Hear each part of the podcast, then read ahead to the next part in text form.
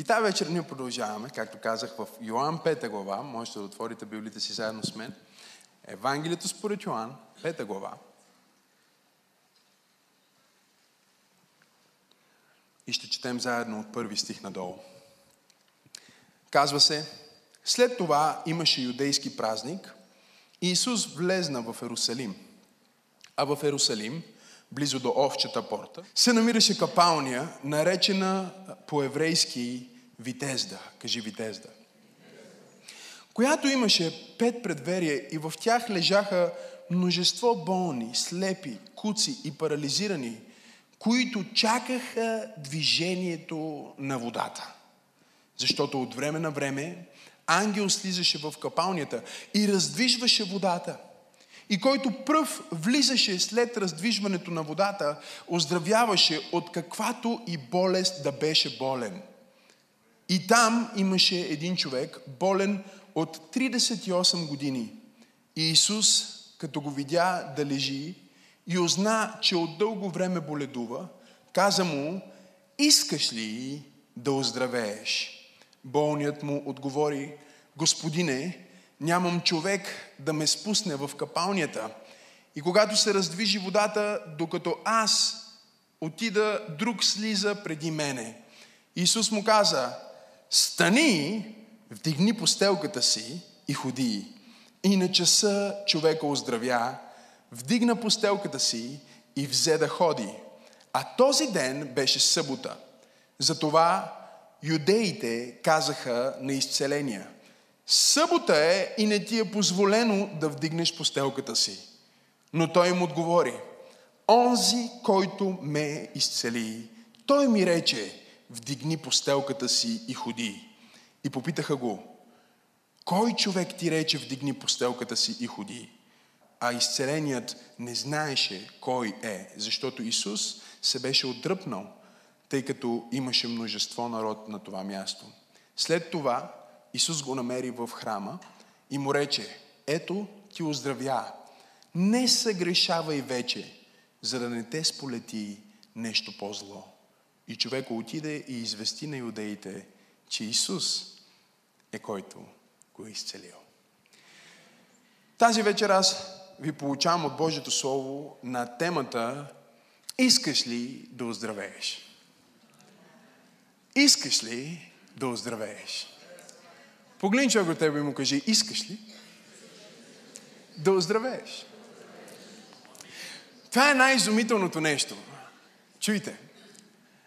Имаме човек, който е в тая капалния, Библията казва 38 години. 38 години е доста дълго време. Колко от вас са под 38 години? Може да помахате.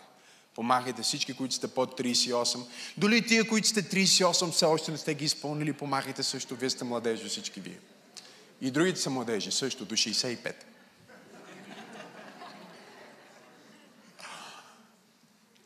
Тридесет години човека боледува и ходи в тази капалня, чака нещо да стане. Чака да, да, да, да, да се раздвижи водата, защото Библията казва, че слизаше някакво духовно същество, ангел, но обяснява дали това ангел е ангел от Бог или ангел от дявола. Но ангел, нещо свръхестествено, нещо необичайно се случва. И те чакат сега в това суеверие. Нали, нещо да стане, като се раздвижи, като се разбълбука тази вода и който първи скочи вътре, джакпот, той се изцелява. Каквато и да е болестта му, той се оправя. Той човек, наш човек, 38 години е вътре и един ден Исус минава покрай това място. И това място е изумително, доста е голямо. Казва, има пет предверия. Витезда означава дом на милост. Това е място, на което мнозинства от болни хора са се събрали и стоят там по цял ден, сигурно и нощ, чакайки нещо да стане, нещо свръхестествено, за да могат да скочат във водата, да, да влезнат във водата или в случая на този човек някой да му помогне да стигне до водата, за да може да приеме а, своето изцеление и живота му да бъде променен. Но аз обичам да казвам, че най-силният човек в живота си, в живота ти си ти. Ще го кажа пак. Най-силният човек в живота ти си ти.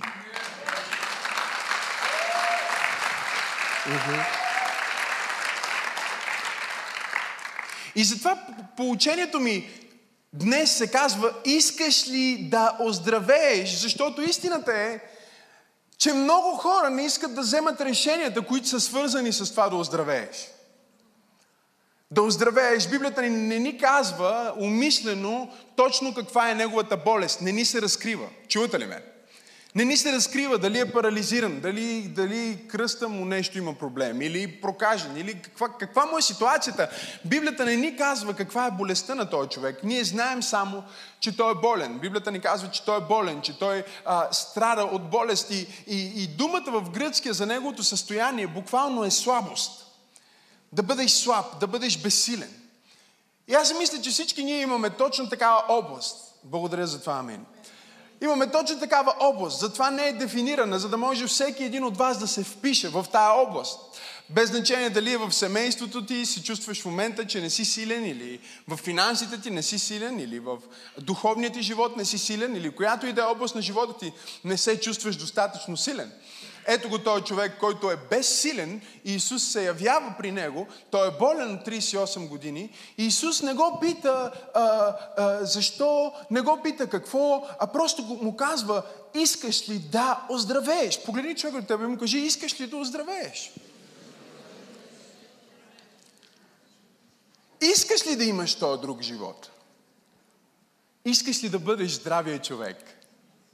Или вече твърде много си се идентифицирал с слабия човек, с болния човек. И сега болестите ти, и слабостите ти, и нещата, от които си искал да се излекуваш, са станали толкова много част от твоята идентичност, че ти се страхуваш да се разделиш с тях. Мога ли да проповядвам на някой тази вечер? Не става дума просто за това дали искаш да бъдеш изцелен. Исус му каза, искаш ли да оздравееш? Но да оздравееш в неговия случай не означава просто само да се оправиш. Разбирате ли? Исус му каза, стани, вдигни постелката си и ходи.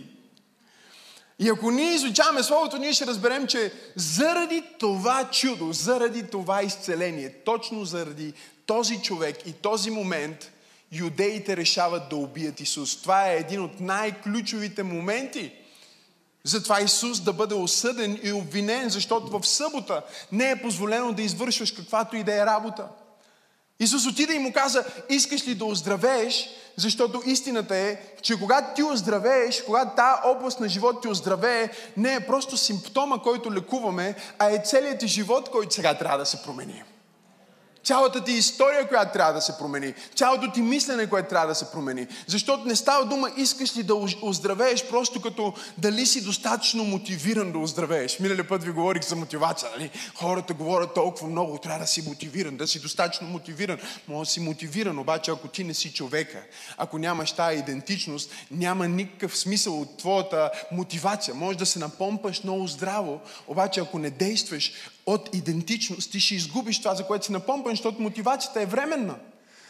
За да оздравееш, понякога трябва да направиш някои откачени неща. Сега вие не разбирате това, което Исус му казва. Той му казва, искаш да оздравееш. Първото нещо, което той евреин си казва, може ли да не е в събота?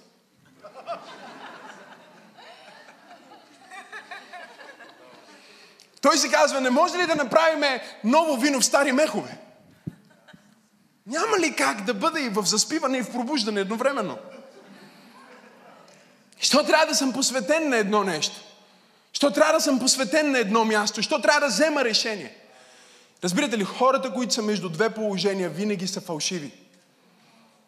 Библията ни казва, че фалшивите пророци бяха между две решения и че целият Израел, който беше изпаднал в фалшива религия, беше между две решения. И накрая Илия се изправи между тях и каза, вижте какво, стига сте били фалшиви, решете, с Бог ли сте или не сте с Бог, защото е по-добре или да сте против Бог или да сте с Бог, ама по средата е най-зле, защото тия, които са по средата, са тия, които са повърнати. Аз се опитвам да проповядвам. Знам, че няма да има много амин, алелуя, ръкопляскане, защото има ох. Искаш ли да оздравееш? Ма ще трябва да промениш нещо. Ма той Бог, чакаме. Вижте, ние не искаме да оздравеем, защото искаме някой да направи нещо за нас, което само ние можем да направим за себе си. Ти не искаш да оздравееш. Исус му каза, искаш ли да оздравееш? Вижте отговора на този човек. Искам само да погледнете това, което този човек отговаря на Исус. Исус го пита, искаш ли да оздравееш? Седми стих. Болният човек му отговори, Господине, нямам човек, който да ме спусне в капалнията. Чакай малко, чакай сега. Исус му казва, искаш ли да оздравееш? Той му казва, Господине, нямам човек, който да ме пусне в капалнята.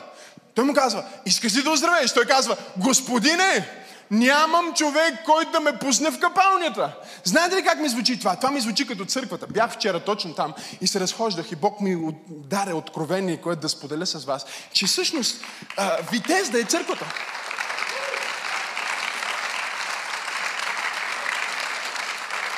Витезда е църквата, защото Витезда, а, Витезда означава дом на милост. И църквата е предназначена да бъде дом на милост, да бъде място, на което всеки болен идва. Да бъде място, на което всеки, който има слабост, идва. Църквата не е място за перфектни фарисеи и садокеи. Те си имат западни стени, храмове и други ритуали, на които не ми се ходи. Църквата е място за болните, които се лекуват, за тези, които вярват, че имат нужда, за тези, които искат да бъдат докоснати, за да бъдат докосване. За тези, които искат да получат милост, за да дадат милост, защото единственият начин да дадеш милост е да получиш милост. И вижте какво се казва. Има колко предверия? Говорете ми.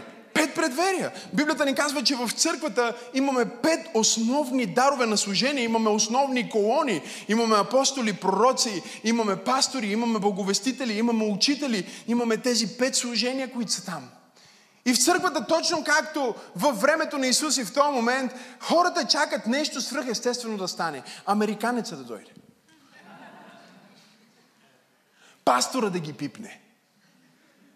Нали? И това е а, кофтито с, моя, а, с моите дарби.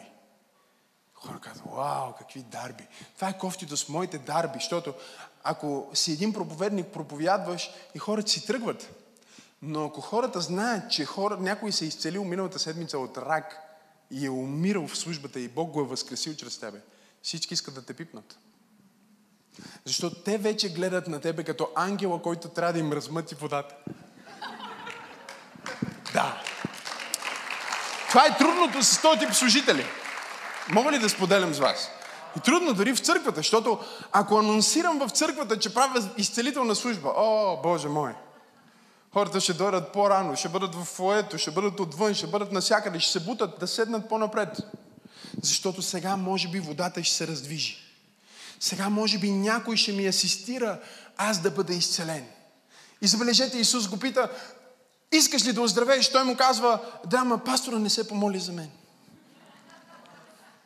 Искаш ли да оздравееш? Ама в а, а, църквата никой не ми обърна внимание. Искаш ли да оздравееш? Ма, господине, никой не се моли за мен. 38 години съм тук в тази църква и никой не ми полага ръце на мен. 38 години лежа. Господине, аз съм член на тази витезда от първия ден се посветих, се подписах. Десятък давам, дарение давам, всичко изпълнявам, никой не ме слага мен във водата.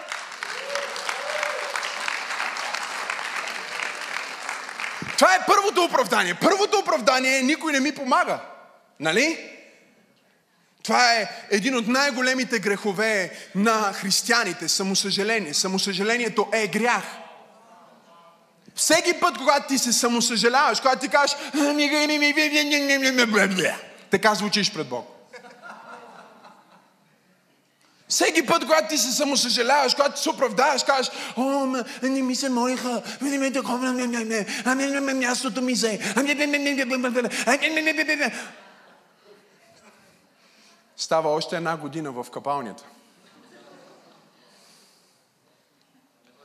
Второто нещо, което той човек казва, изумително. Второто нещо, първото нещо е няма кой да ме пусне. Второто нещо казва, и всеки път, дори като тръгна, винаги някой преди мене. Едното е самосъжаление, другото е състезание. Някой се шмуква преди мене в водата и ми взема благословението. Исус е застанал пред теб. И той ти казва, искаш ли да оздравееш? И ти му обясняваш за това, че никой не ти обръща внимание и за това, че никой не иска да ти помогне. А Исус ти казва, искаш ли да оздравееш? Искаш ли го? Но вижте, Искаш ли го? Не е просто искаш ли да оздравееш, да се изцелиш, а искаш ли да бъдеш то другия човек. Искаш ли да бъдеш то другия човек, който просто е здрав, който е различен, който няма нужда някой да го сложи в водата, който идва в Витезда, за да вкара други хора в водата. Аз се опитвам да проповядвам на някой. Комфорта е най-големия враг на твоята идентичност. Що един ден той стои на тази, разбирате ли, стои там на овчета порта. Не знам, що винаги съм си представил, че има някакъв проблем с краката. Така че ще го приемем, че е така. Си лежи там, чака водата да се раздвижи. Водата се размърдва и той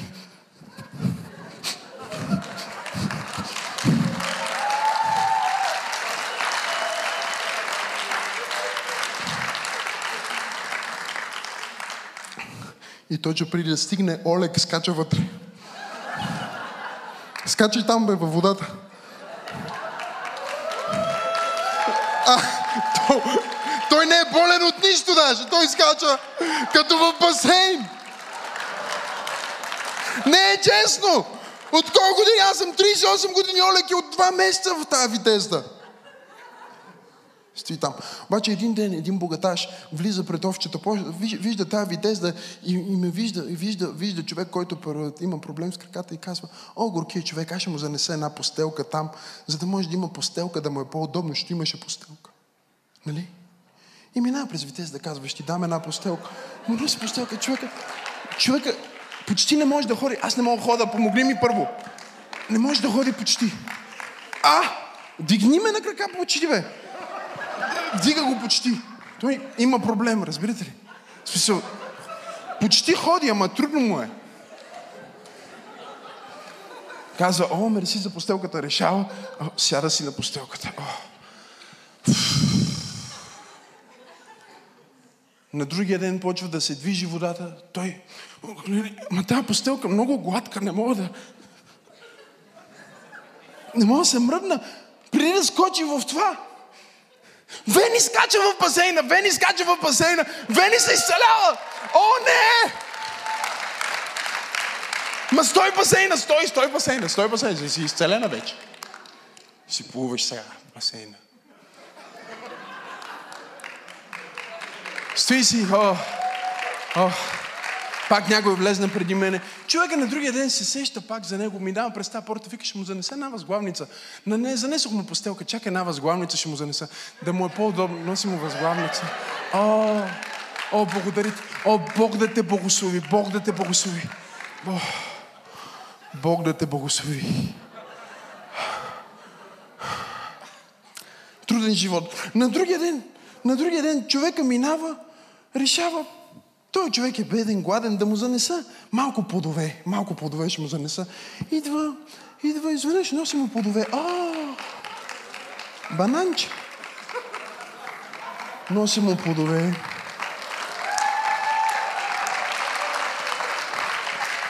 Благодаря, благодаря, благодаря. Благодаря.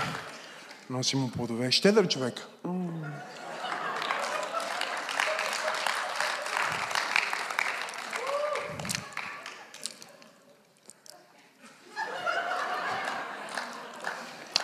Водата почва да се движи. Той каза, леле, този банан е уникален.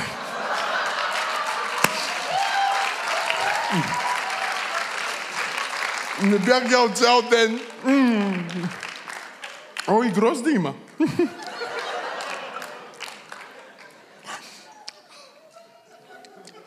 Човека, понеже дарява, Бог почва да го благославя, решава. Трябва да му занеса вода, нещо за пиене да му занеса. Идва на другия ден. Носи му водичка. Водата се движи. О!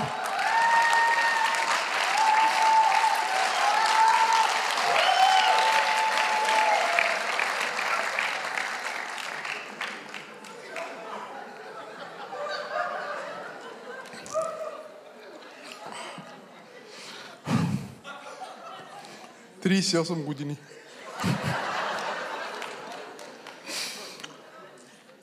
Много трудно.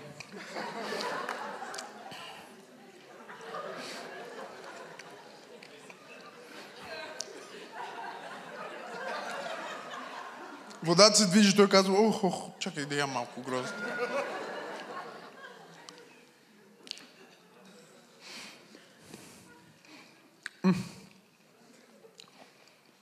Трябваше чадърче да ми сложиш той.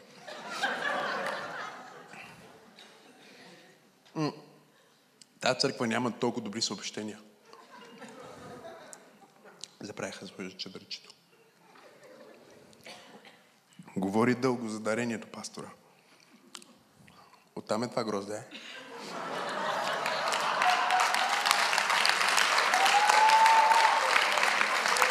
На хората десятъка банан си купи.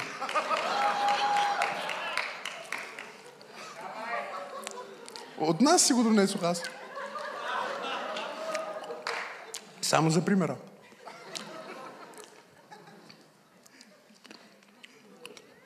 Тридесет осем години. Той няма мотивация, защото сега неговия проблем е станал удобен. Удобно му е да бъде този човек. На постелката му пише истински просек. И всеки евреин, който минава, знае, той човек е болен наистина. И тая постелка, докато е на земята и той е върху нея, той заслужава да получи милостиня. Исус го погледна и каза, искаш ли да оздравееш?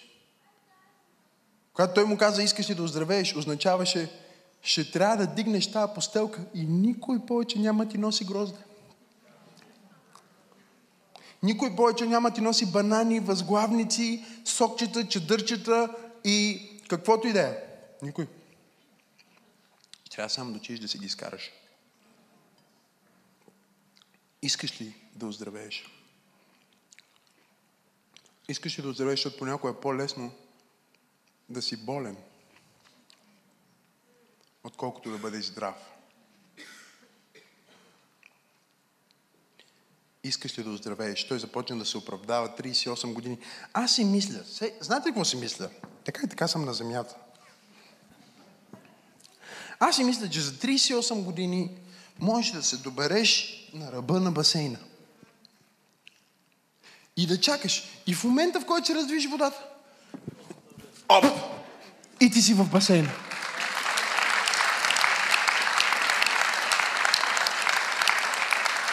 Обаче, той не влизаше в басейна, защото се беше привързал към постелката си. И сега неговата идентичност, аз проповядвам само на пет човека, но ще ви изям с тази проповед. Да. Сега вече неговата идентичност е станала идентичност на жертва. Некой трябва да ми помогне, некой трябва да ми донесе. Цяла България е така, спокойно, не си само ти. А, някой трябва да дойде, царя да дойде, господаря да дойде, падаря да дойде, някой от някъде да ни спаси, да ни помогне. Исус идва и казва, искаш ли да оздравееш? Ма ако искаш да оздравееш, ще трябва ти да направиш нещо. И ще трябва да смениш твоята идентичност от самосъжаление към готовност за действие. Искаш ли да оздравееш?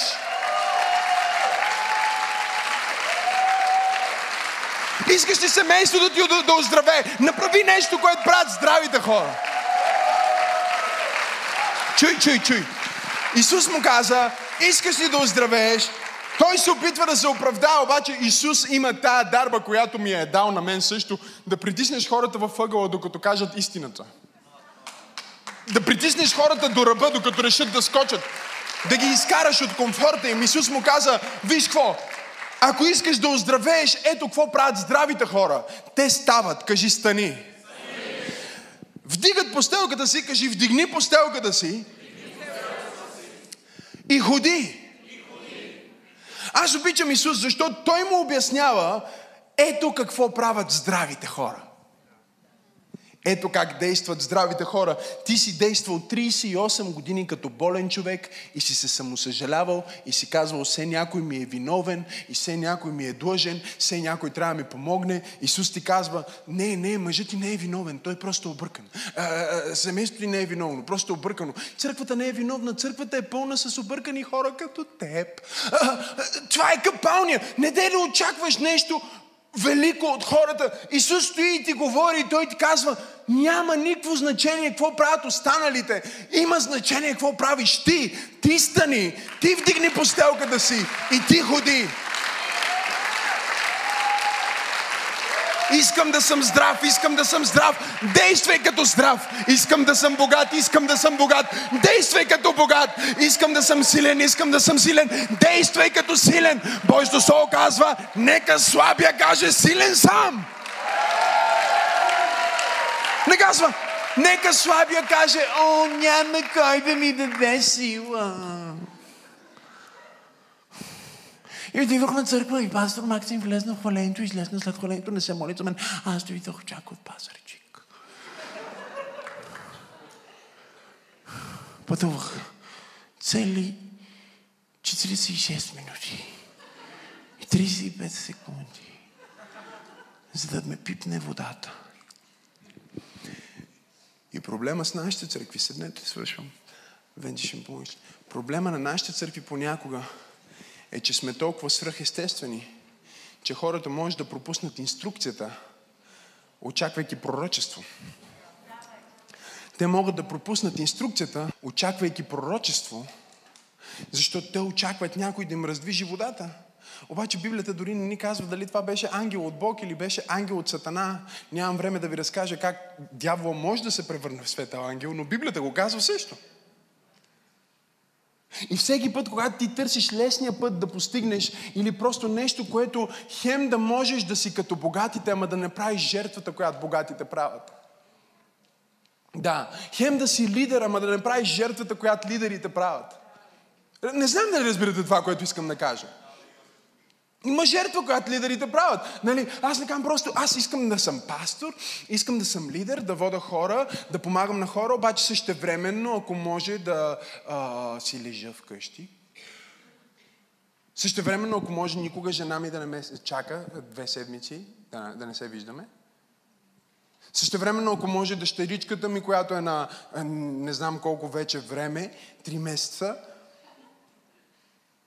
да трябва да идва в неделя на служба, даже не да трябвам, просто да идва, защото това е което хора като нас правят. Това беше силно. Това е което хора като нас правят. Ние сме тия хора, преди да сме тия хора. Въпрос на идентичност е. И ти си това, което правиш най-много. О, и ти можеш да отидеш в някаква тъпа църква, която да ти кажеш, каквото и да правиш, ще се спасиш, и той Бог е толкова добър, целият свят ще се спаси, няма грехове, няма това, няма онова. Но когато Исус се яви на седемте църкви в Откровение, им каза, знае твоите дела. Той не им каза, познавам те по мотивацията ти, не им каза, познавам те по, по това как казваш, аз съм пробуждане или по това как се обличат. Той им каза, аз знам какво правиш. Това, което правиш най-много, това е което си. Но добрата новина в това е, че всичко, което всъщност ти трябва да промениш живота си, е да започнеш да си задаваш въпроса какво правят духовните хора в такава ситуация. Какво правят лидерите в такава ситуация? Искаш да си лидер? Жертвай като лидер. Преди да го осъзнаеш, ти си човека, който си, защото действаш като човека, който си.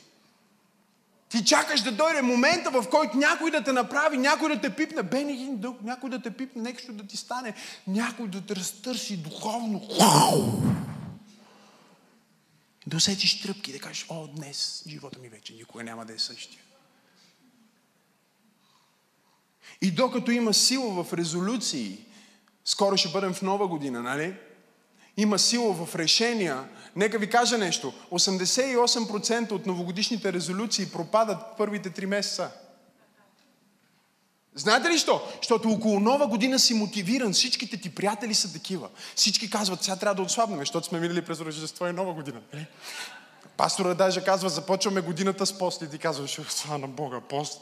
Нали? Ще отслабваш, ще влизаш във форма. Обаче първите три месеца, ако ти не си човека, ти няма да останеш с това, защото мотивацията ти ще се изчерпа. Разбирате ли? Януари, февруари, март, март, март, изведнъж почваш да усещаш, пак се връщаш към старото ти аз, към старите ти навици, връщаш се в капалнята, лягаш си на леглото. Защо? Защото това ти дава комфорт. Всеки навик ти служи по някакъв начин. Въпросът е дали ти служи в целта на твоя живот или ти служи като зона на комфорт, която те ограничава. Няма навик, който ти имаш в твоя живот, който не ти дава удоволствие. Ако имаш навик да си гризеш ногтите, успокоявате. Тук ли сте? Да, действа ти успокоително. Гризеш си ногтите. Ужасно е. Навик има, ма те успокоява. Дава ти нещо и понеже ти дава нещо, става комфортно да го правиш. Но трябва да решиш, аз не съм от тия хора. Аз съм различен вид човек. Бях в Израел и отидох да позовам на едно място с и един мой приятел от библейско училище. Дойде с мен. От библейско познаваме се от колко години. Дойде с мен да пазаруваме. И чуйте, влизаме в един магазин и той живее в Израел вече 10 години сигурно. И той ми казва, никога не съм идвал тук. Но от най-хубавите места за пазаруване да си пиеш кафето малко скъпо, ма хубаво. Кам, защо? Еми, ние такива хора не идваме по такива места.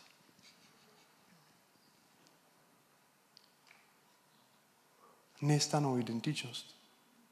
И дори да се опитваш да, да го нагласиш, че е филтъра на инстаграма ти, дори да се опиташ да го наместиш така, че живот ти да изглежда като нещо, което не е.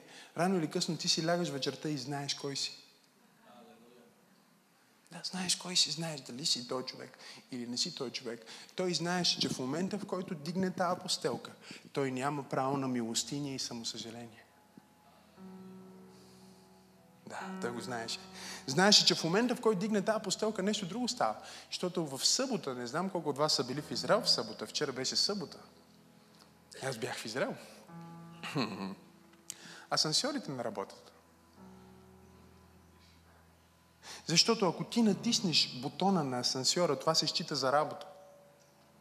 Понеже произвежда искра, което е огън. А на седмия ден Бог си почина и е забранено да вършиш каквато и да е работа. Това е юдейската религия. Малко е сериозна. Не знам дали разбирате какво искам да ви кажа. Чуйте. Самосъжалението е проблем. Състезанието е проблем. Комфортната зона е проблем за твоите правилни решения. Нека ти кажа другия проблем. Религията е проблем. Когато ти се опитваш да лавираш, да заобиколиш, той Бог не ме вижда в тая стая, виждаме в другата стая. Той Бог знае сърцето ми, знае отношението ми. Не, не, не, не. В техния закон може да направиш цяло разместване у вас. Това няма го намерите в Библията. Това са допълнителните писания на равините, които те спазват повече от Библията. Имаш право да направиш разместване и пренареждане на целият ти дом. Но нямаш право да вземеш постелка на публично място и да я вдигнеш. Нямаш право да... Чуйте, закона е, че нямаш право да вземеш нещо от публичното в личното пространство и нещо от личното в публичното. Исус дойде и каза, твърде дълго сме били фалшиви, религиозни и твърде дълго сме били християни само на затворени. Твърде дълго сме били вярващи само на затворени врати. Каквото сме на работа сме едно, в църквата сме друго, в къщи сме трето и никога не изкарваме личното в публичното и публичното в личното. Не знам дали има хора, които Искаш ли да оздравееш? Исус му каза, искаш ли да оздравееш? Ако искаш да оздравееш, ще трябва да вземем нещата от духовното в естественото и от естественото в духовното. Ще трябва да вземем нещата от тамното в светлото и от светлото в тъмното. Ще трябва да пренесеме нещата от скришната стая в явното благословение. Аз не съм тук, за да те карам да стоиш в религиозно, фалшиво нещо. Аз съм тук, за да взема истините на Божието царство и да ги занеса във всеки твой ден и на всяко място. Има ли някой, който чува това, което проповядвам? Стани, кажи стани. Разби го на движение, защото това е начинът по който го правиш. Не можеш всичко да направиш едновременно. Първо, първо трябва да станеш. Кажи стани. Стани означава приеми отговорността. Стига, стига си казвал, а, някой трябва на мен да ме съжали. Реши си какво трябва да решиш и вземи живота си в твоите ръце. След това му каза, вдигни постелката си. Кажи, вдигни постелката си. Това значи, излез от комфорта си. И му каза, и ходи. Кажи, ходи. Влез напълно в новото ти аз. Това не е хоби, това си ти. Това не е в събота, това е и в неделя. Това не е само уикенда, това е в понеделник. Аз не съм християнин само в неделя за два часа и половина. Аз съм християнин всеки ден. На всяко място. Има ли някой в църквата?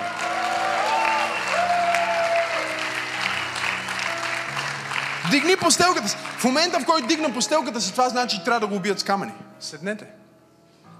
Знаеш какво ще стане? Религиозните хора ще бъдат първите, които ще ти се издразнат, когато ти влезнеш в твоето ново аз и в твоето благословение. Но това няма никакво значение. Той върви и те, и те му казват, кой ти каза да вървиш? Чуйте, проблема не е, че получи изцелението. Защото дори евреите имат болници и лекари, които работят в шабат. Позволено име. Съм питал, е добре електричеството, лампите. Имат си специални компютри и устройства, които, когато стане време за шабат, включват всичко на автоматик. И през целия шабат никой не пипа контактите. Те са си включени.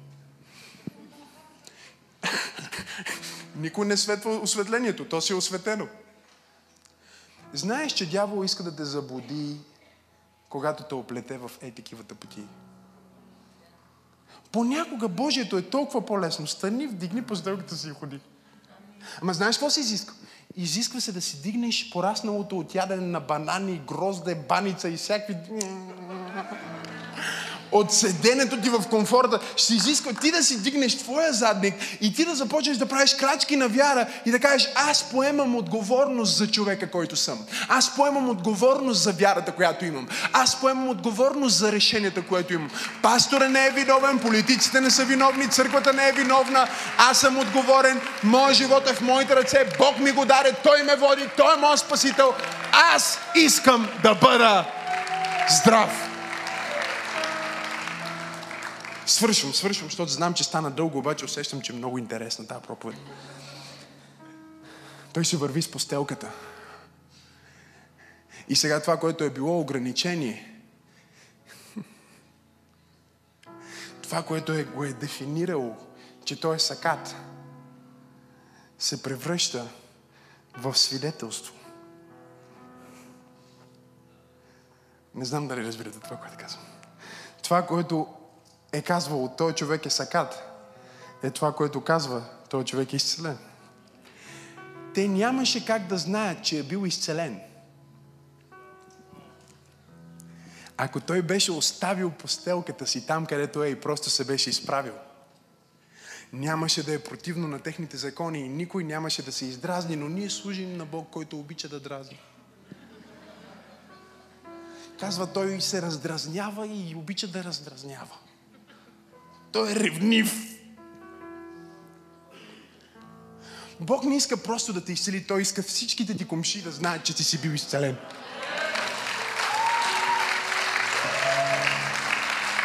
Чуй, ще кажа това и ще бъде силно и пет човека ще го приемат.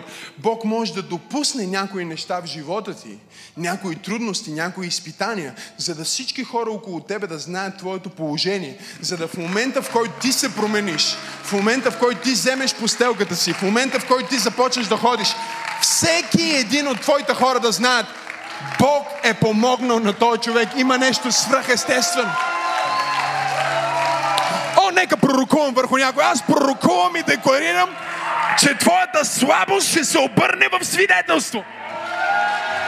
Аз пророкувам и декларирам, че това, което дявола иска да използва да те унищожи, ще бъде същото нещо, което Бог ще използва, за да се прослави в твоя живот. Но когато го направиш, чуй, чуй, чуй, когато го направиш, фарисеите отидоха при него и казаха, кой? Защо? Защо вдигаш постелката? Те не му казаха, що си изцелен, как му, що носиш постелката си? О, Боже мой! Няма да има нужда да кажеш на някои хора, че ходиш на църква. Те ще питат в коя църква ходиш. Ти приличаш на един от тия хора в пробуждане. Много си мотивиран. Много си щастлив. Много си усмихнат. Аз те познавам, знам, че мина през развод. Как можеш да си толкова щастлив след развод? Знам, че мина през рак. Как можеш да си жив след рак? Знам, че ти беше този човек, обаче сега си другия човек, защото твоята идентичност е била променена. Има ли някой, който чува това, което проповядва? Стани! Вдигни постелката си и ходи. И той започна да ходи и всяка стъпка беше свидетелство. Ха. И когато го срещнаха и казаха, защо носиш постелката? Той каза, човека, който ме изцели. Ми каза, вдигни постелката си. Те казаха, кой? Ти каза. Защото той, който ти казва, има право да бъде наказан. Защото ти вече не си виновен. Някой ти е заповядал. Той каза, не знам кой е. Защото не го разбрах, не го видях. Хора идват на църква и не знаят, че Исус е седнал до тях. Те чакат развижването на ангела, пророчеството на пастора, полагането на ръце. Не знаят, че човека до теб е Исус. Искаш ли да оздравееш? Искаш ли да оздравееш? Толкова често има нещо в живота ти, което те измъчва. И Бог е сложил Исус до тебе през хора, но ти не искаш тия хора, защото искаш по-специално нещо. Ти не искаш да отидеш в групата на Ери кой си, защото искаш някакъв по-специален момент, някаква вода да се раздвижи нещо там. А Исус е толкова естествен. Той е там. Можеш да го видиш и да не разбереш, че е бил Той. Един път го гледаш сини очи, втори път го гледаш сини очи, после го гледаш зелени очи, след това го гледаш кафяви очи, след това го гледаш пъстри очи, след това го гледаш Господ знае, след това го гледаш черни очи. Това е същия Исус, това не е друг Исус. Ти трябва да можеш да го видиш, защото Той е там, в капалнята, Той е в църквата. Библията ни казва, той човек не знаеше и вижте, един ден стоеше, беше в храма. Защото вече беше станал един от тия хора, който не мизерства, а ходи да жертва. Фью. Не чакаше някой на него да му донесе. Той отиде в храма и в храм се ходи с, с дарение, ходи се с, с жертва. И той беше в храма. Неговата идентичност е сменена и Исус отива при него. И му казва, сега си здрав. Сега това мина, каквото мина. Мина през тази буря в живота ти, мина през това изпитание в живота ти. Сега си здрав. Не се грешавай повече. Защото нещо по-лошо може да се случи. Това не е Исус, който, чуйте, някои религиозни проповедници го проповядват, като Исус отиде там и той човек беше много лош. Исус отиде и му каза, ей, ако направиш нещо, ще те разболее от още по-лошо. Така го четат. Исус ще дойде.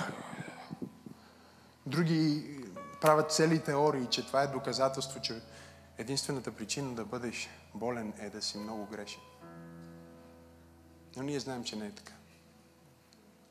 Ние знаем, че в девета глава на Евангелието според Йоанн, когато учениците го попитаха, поради чий грях той човек минава през това. Негов или на родителите му? Защото това е което се питаме, когато минаваме през трудно време, е къде сгреших? Нали така? Има ли хора горе или само долу са живи? Къде сгреших? Искаш ли да оздравееш? Къде сгреших? Какво направих? Исус каза, не е поради грях този човек е болен, но за да се покаже Божията слава.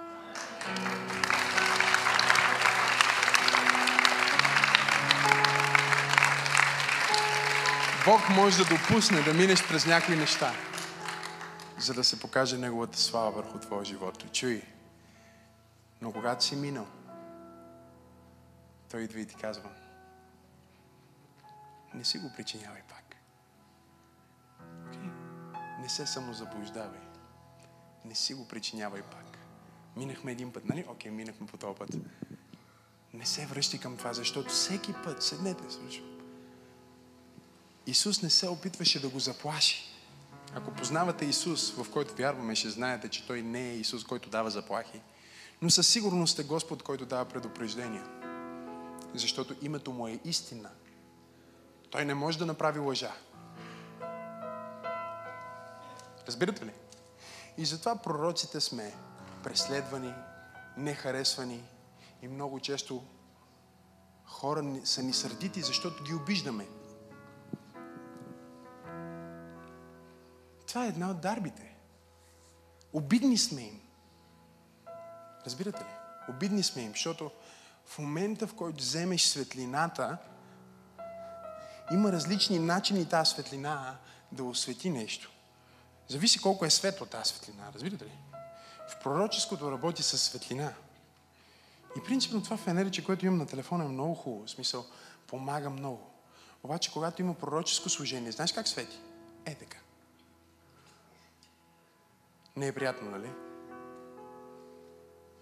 Но е там, свети много силно, за да може да извадиме това, което е мръсно. За да може да почистиме това, което те убива. И тук е момента. Ще се обидиш ли, когато ние обиждаме твоята постелка? Не знам дали чухте това, което казах. Ти може вече да си толкова в тази идентичност, да си толкова свързан с твоята постелка, че в момента, в който ние кажем, тази постелка не е от Бог, и сме директни, ти да кажеш, о, пастора ме обиди, ме нарани. Не, ние нараняваме твоята постелка.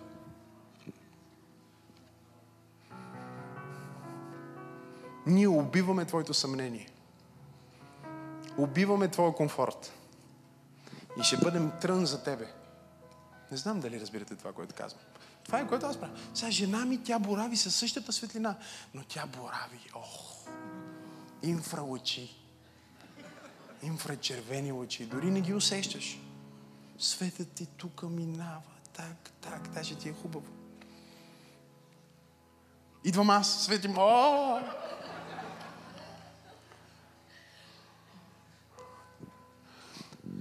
Това не е заплаха от Исус. Това е истината, която боли. Това е предупреждението, което Той дава. Той казва, виж, сега си здрав. Не дей да правиш същото нещо. Не дей да се грешаваш, защото нещо по-лошо ще се случи. Всеки път, когато ти направиш стъпка към старото ти аз, смел ли сте, свършвам, и се върнеш малко назад и си, и това обичайно става, когато дойде някаква трудност върху теб. Смен ли сте? Когато дойде трудност върху теб и тази трудност идва върху теб, ти спираш да бъдеш публичен със свидетелството си. Затова е толкова важно да свидетелстваш. Затова има благодарствен буркан, защото ако не свидетелстваш, дявол може да го открадне. Вкарвате в трудност, сядаш си обратно и става по-зле. Бог иска, когато те извади веднъж от това деструктивно нещо, когато цикъл е разбит, никога повече да не се връщаш. Не само защото нямаш желание, защото не ти принадлежи, ти не си такъв човек. Погледни човекът и му кажи, аз не съм такъв човек. Кажи му, аз съм друг човек. Кажи му, аз искам да оздравея. Ако това послание те е благословило, не пропускай да се абонираш, за да получиш всички други проповеди, музика и актуално съдържание от Църква Пробуждане. Ако искаш да ни подкрепиш, можеш да отидеш на awakening.bg или maximasenov.org за повече информация. И защо не споделиш това послание с някой твой приятел? Бог да те благослови!